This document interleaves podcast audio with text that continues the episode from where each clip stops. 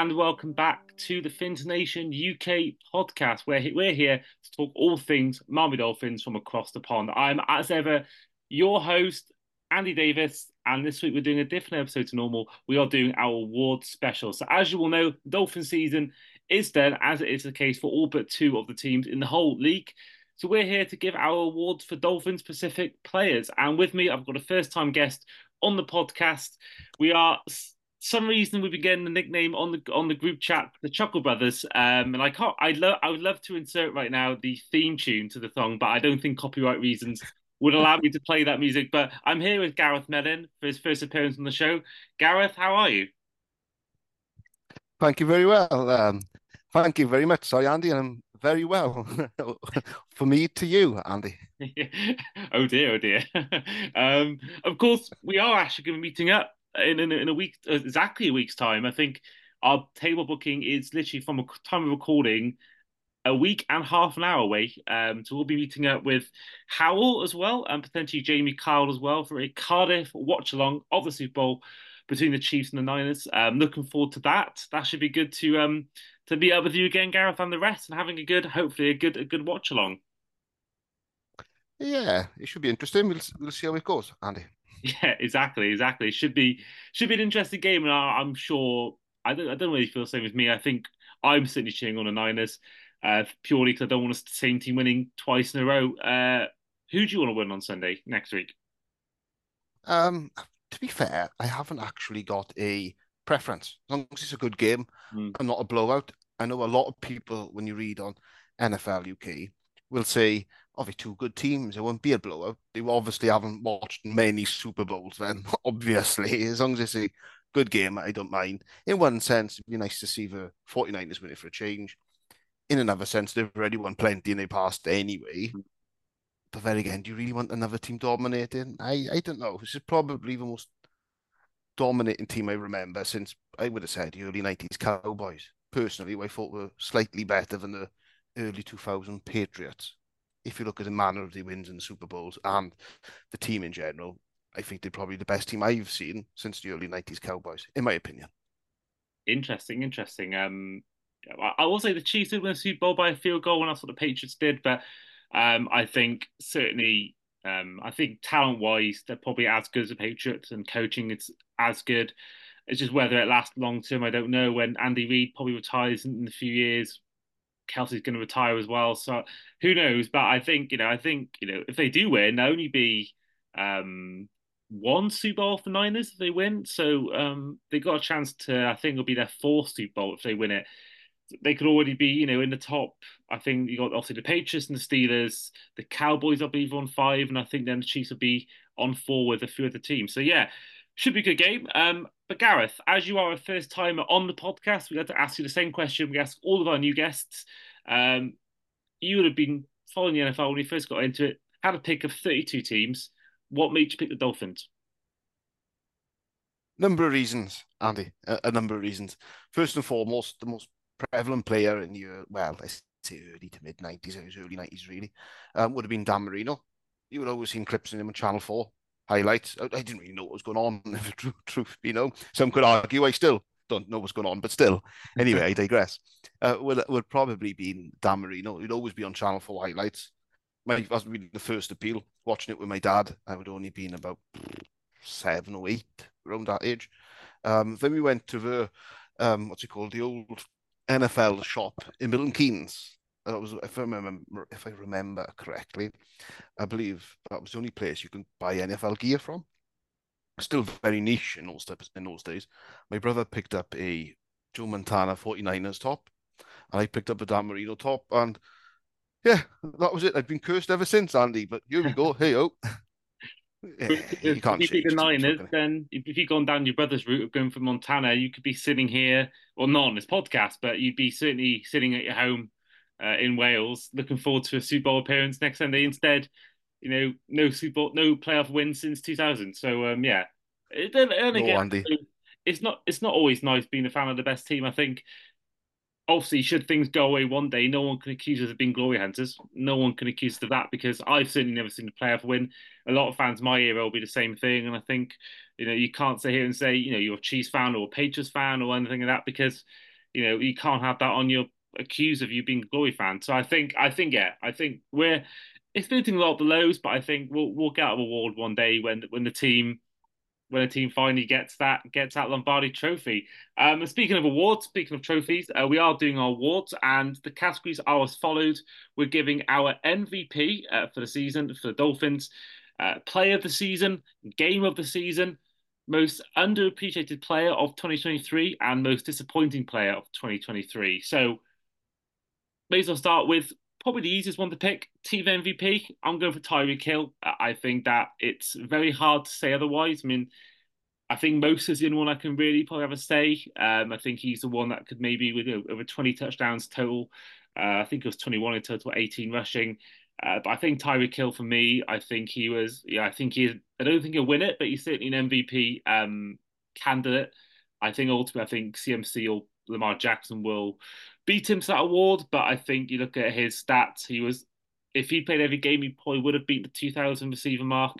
In total, just getting his stats up now. Um, this season, he had 1,799 receiving yards and 13 touchdowns. So I think for me, he was the glue that held it all together. And I think you saw in that Titans game when he went off um, what happened when we didn't have him. And I know the, the drops in recent weeks could almost I think ultimately probably affected his MVP chances, but I think in terms of the team itself, I think he was our, our best player on offense, and I think that was probably the best part of our team throughout the whole of the season, week by week, pound for pound. So I'm giving it to Tyreek Hill. Gareth, who are you giving your team MVP award to? I'm in agreement, Andy. I think it has to be Tyreek Hill. My reasoning is slightly different, but on the same track of thoughts, at least anyway. I believe it's Tyreek Hill, not only because I believe out of all the players on the roster, I believe he's the best at his position league wise. If you're going to rank every player at the position one to 64, some positions have two starters, he's more than likely number one. You could make an argument and say Ramsey a few years ago, hmm. maybe mm. not now, a few years ago, still top five, say. I'm not saying, but Hill is a legitimate chance being top one or two. Uh, X, he's probably, probably 15, 25, I guess. You know, haven't really given that much thought. But I also would say Tyreek Hill, not for two reasons, really. One of them being the impact on the team.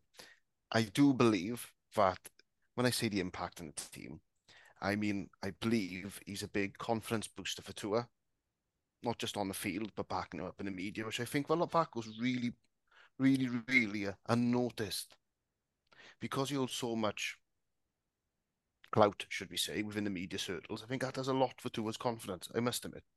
And obviously his production is second to none, isn't it? You know, before previously he was a big, big play sort of um, receiver, but now he's a big play receiver. Plus, he's also, how can I put it, part of bread and butter plays, really, isn't he?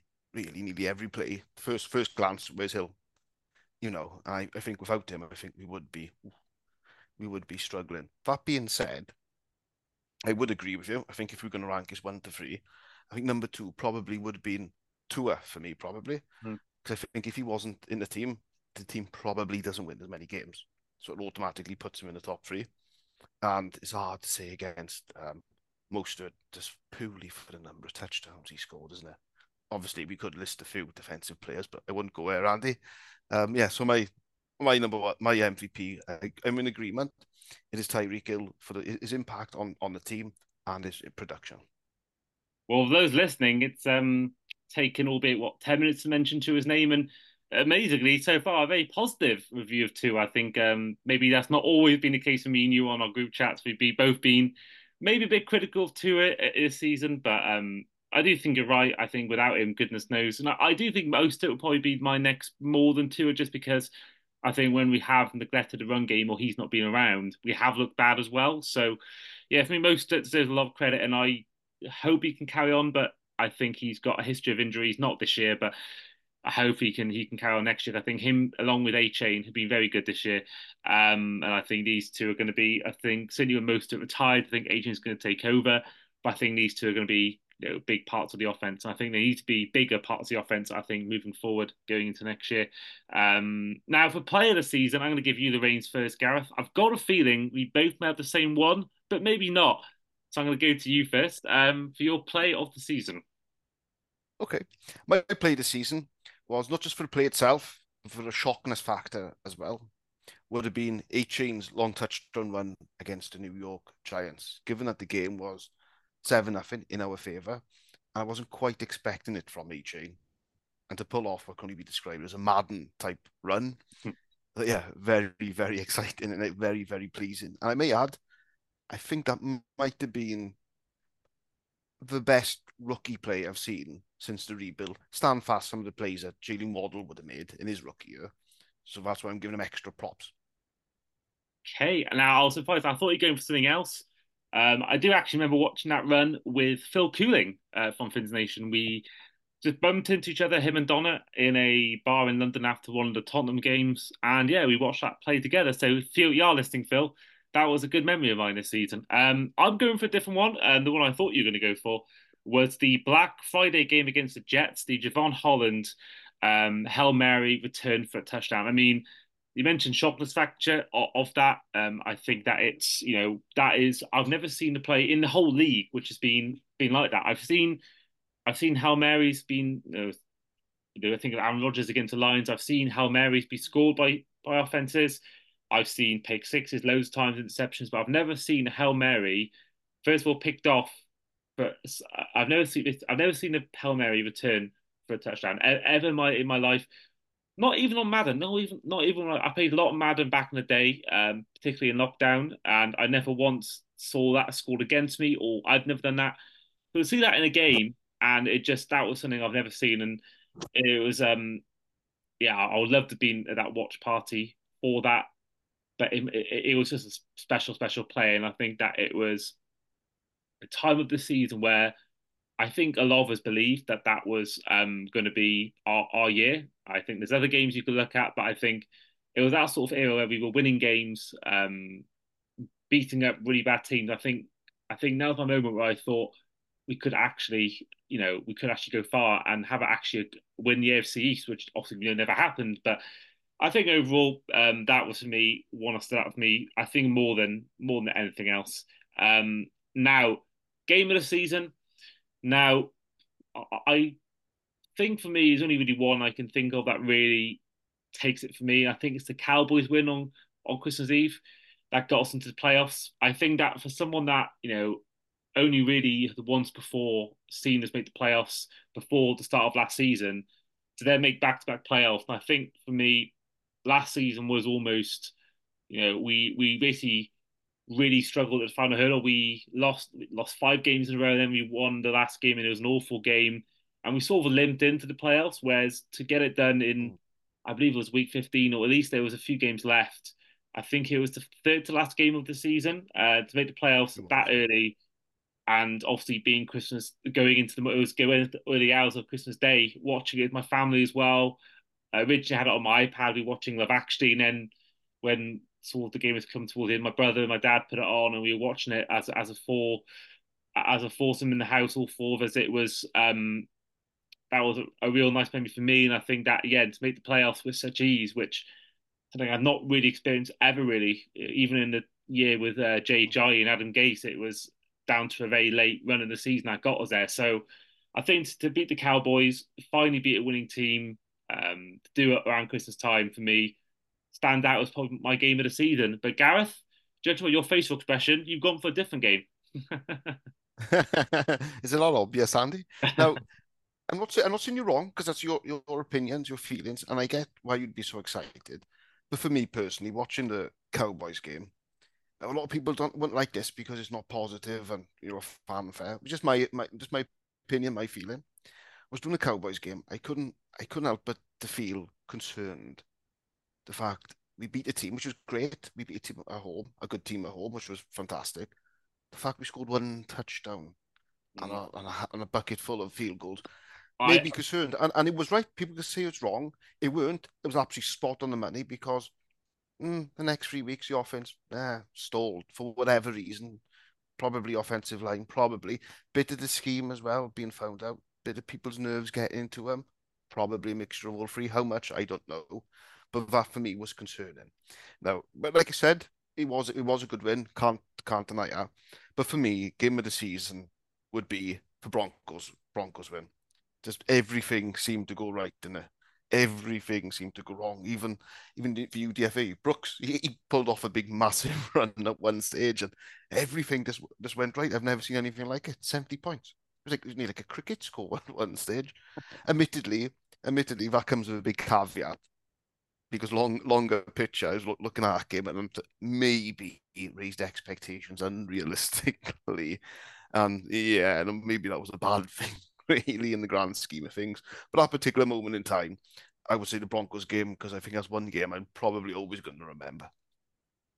Do, do you know what is? I actually forgot about that game, and that probably is even more reason why it shouldn't be my, my inclusion because I think if it was that memorable for me, I would have obviously put in. And obviously, I I get it. It was amazing at the time, and you know, I've never seen. You know, that's the highest.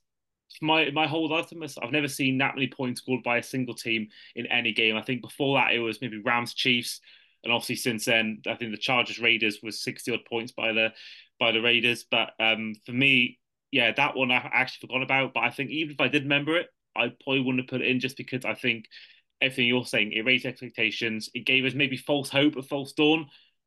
But again, at the same time, I've never been that comfortable watching game my life. I've never watched a Dolphins game. Normally, it involves a little bit of stress or a little bit of, oh, well, I was expecting to lose. Certainly in the early days of being a fan. Um, and that was certainly, I've never been that comfortable ever. The Jets game actually was probably similar, the one with the Holland um, return touchdown. Um, I've never been that comfortable this season watching games. I think I'd probably say if I had a top 10 list of top 10 most comfortable games watching a Dolphin, watching the Dolphins, I think at least seven of them come from this season.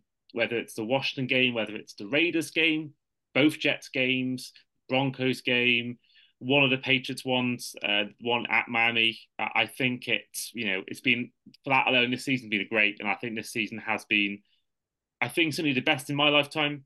One to remember for all of us, and I think certainly um, one we'll look back on. Slight tinge of what if, but I think even if we had won the AFC East, would we have beaten Patrick Mahomes and the Chiefs in the playoffs? Probably not. Would we have beaten the Bills in that in that wildcard game? Probably not.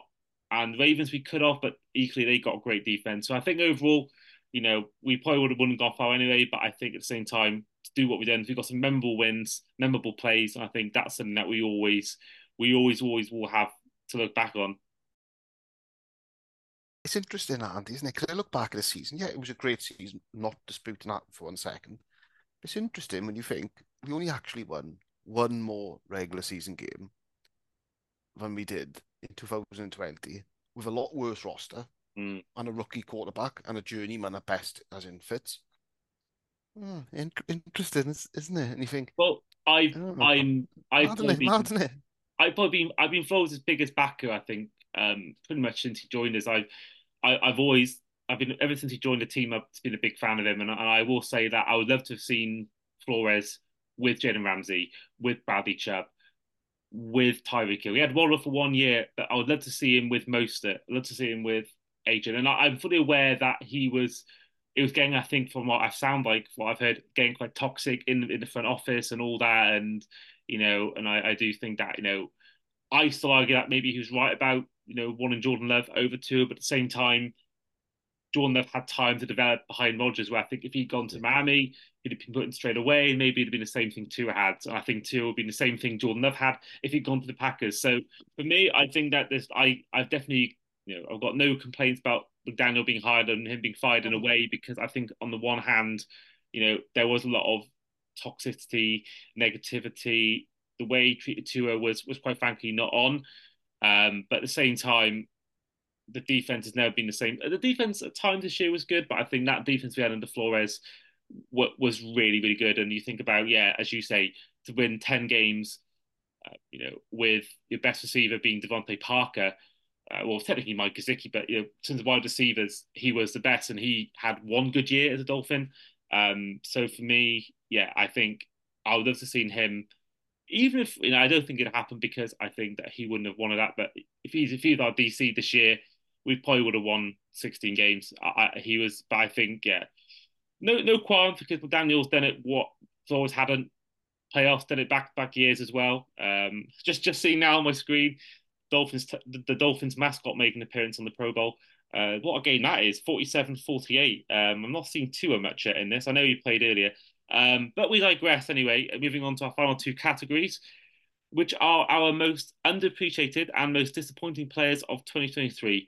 Gareth, do you want to do negative or positive first? Which one do you want to do first? Can I can I quickly just finish off something from the last point, please, Andy? Yeah, I, am personally I'm personally happy with McDaniel. I and I don't think we should move on from him. I'm not, I, am not saying that for a split second. But what, what and I do agree. I think Flores had to go, given what was going on in, in the background. But a point of concern for, for me was when he benched Fitz and he didn't even tell his offensive coordinator. I think what is going on there? That was that should have been red flags.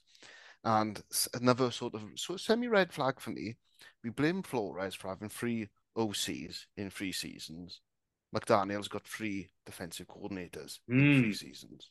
That's Let's true. how that plays out. Let's be balanced. Let's not let our opinions of people affect our judgment of their performance, Andy.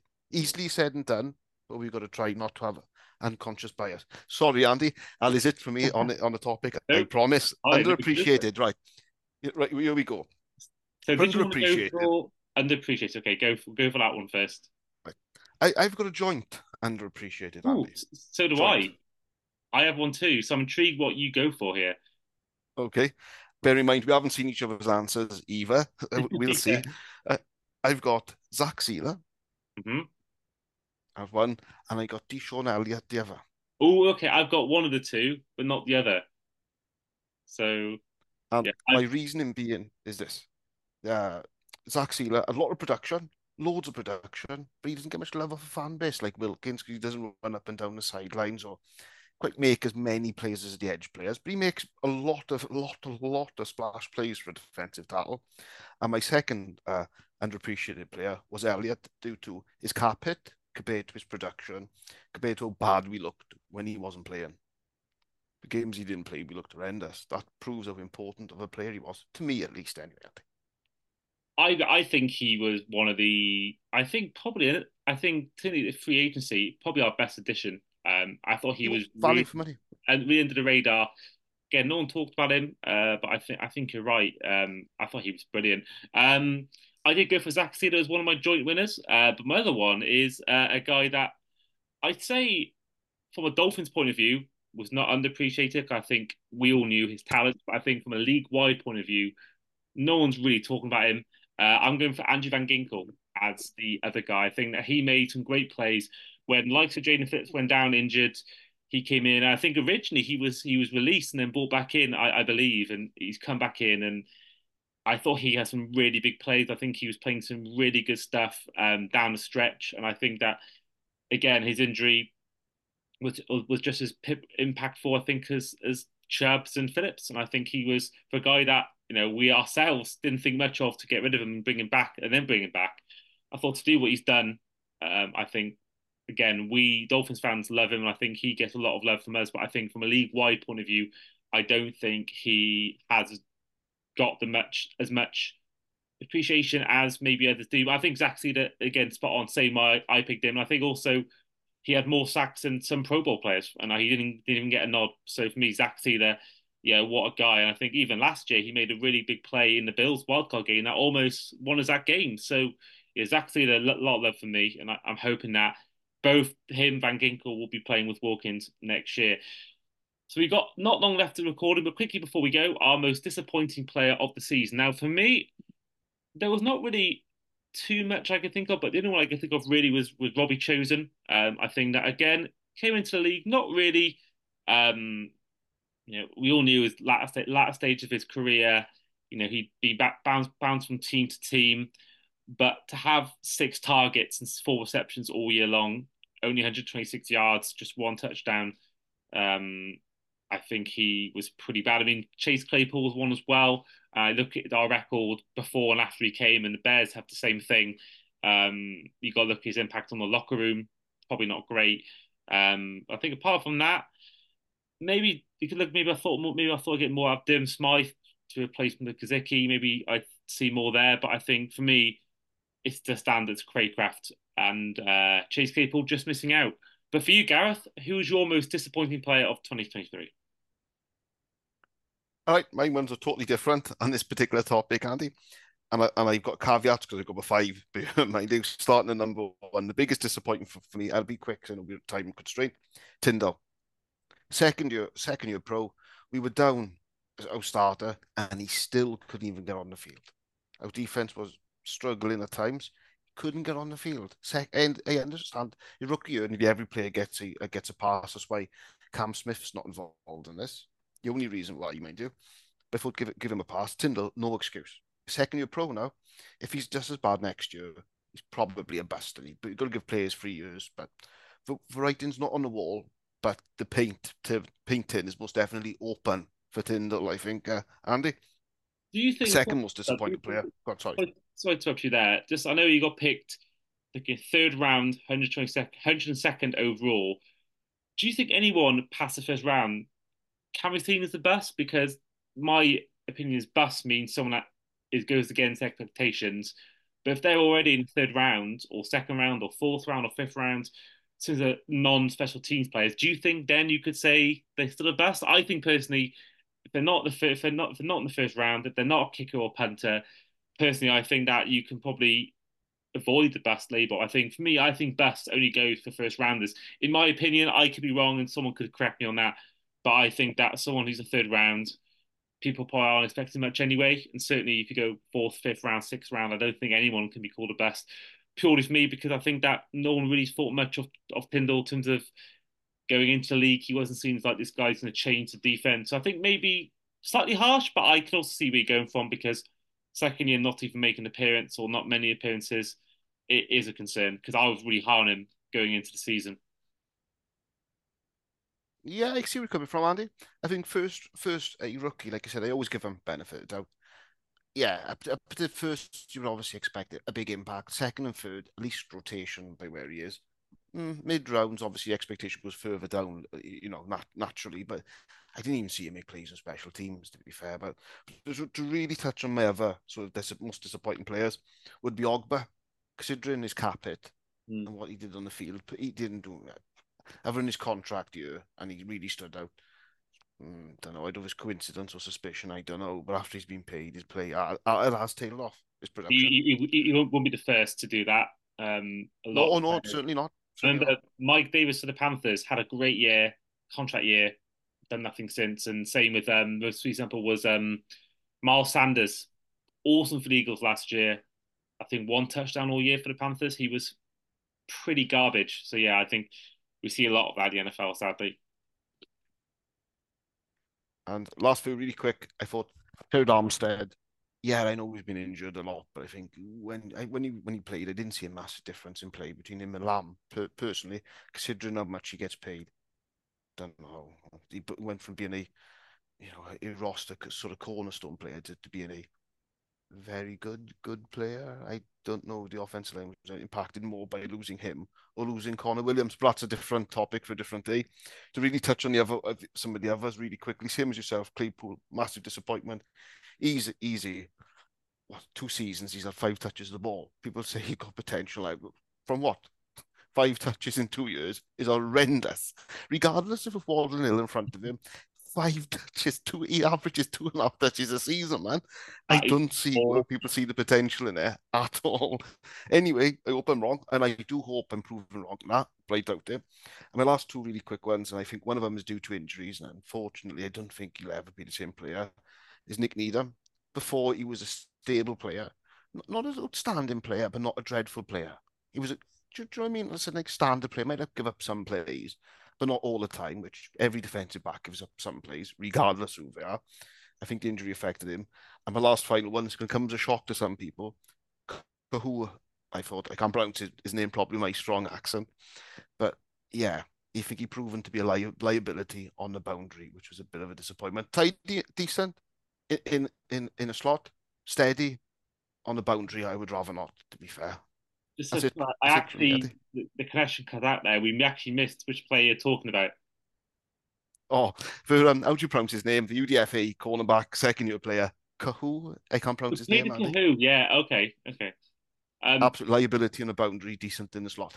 Oh yeah, I agree. I think slot wise, he's great on on the nickel and all that. I think he's great, but I've seen him a couple of years now get burning coverage against against receivers. So I, th- I think for his story, he's great, but I don't think, yeah, I think he's pretty bad on man to man coverage. Um, but that is where we'll end the podcast for today. Um, so once again, thank you to Gareth for coming on for this episode and making your debut on the show.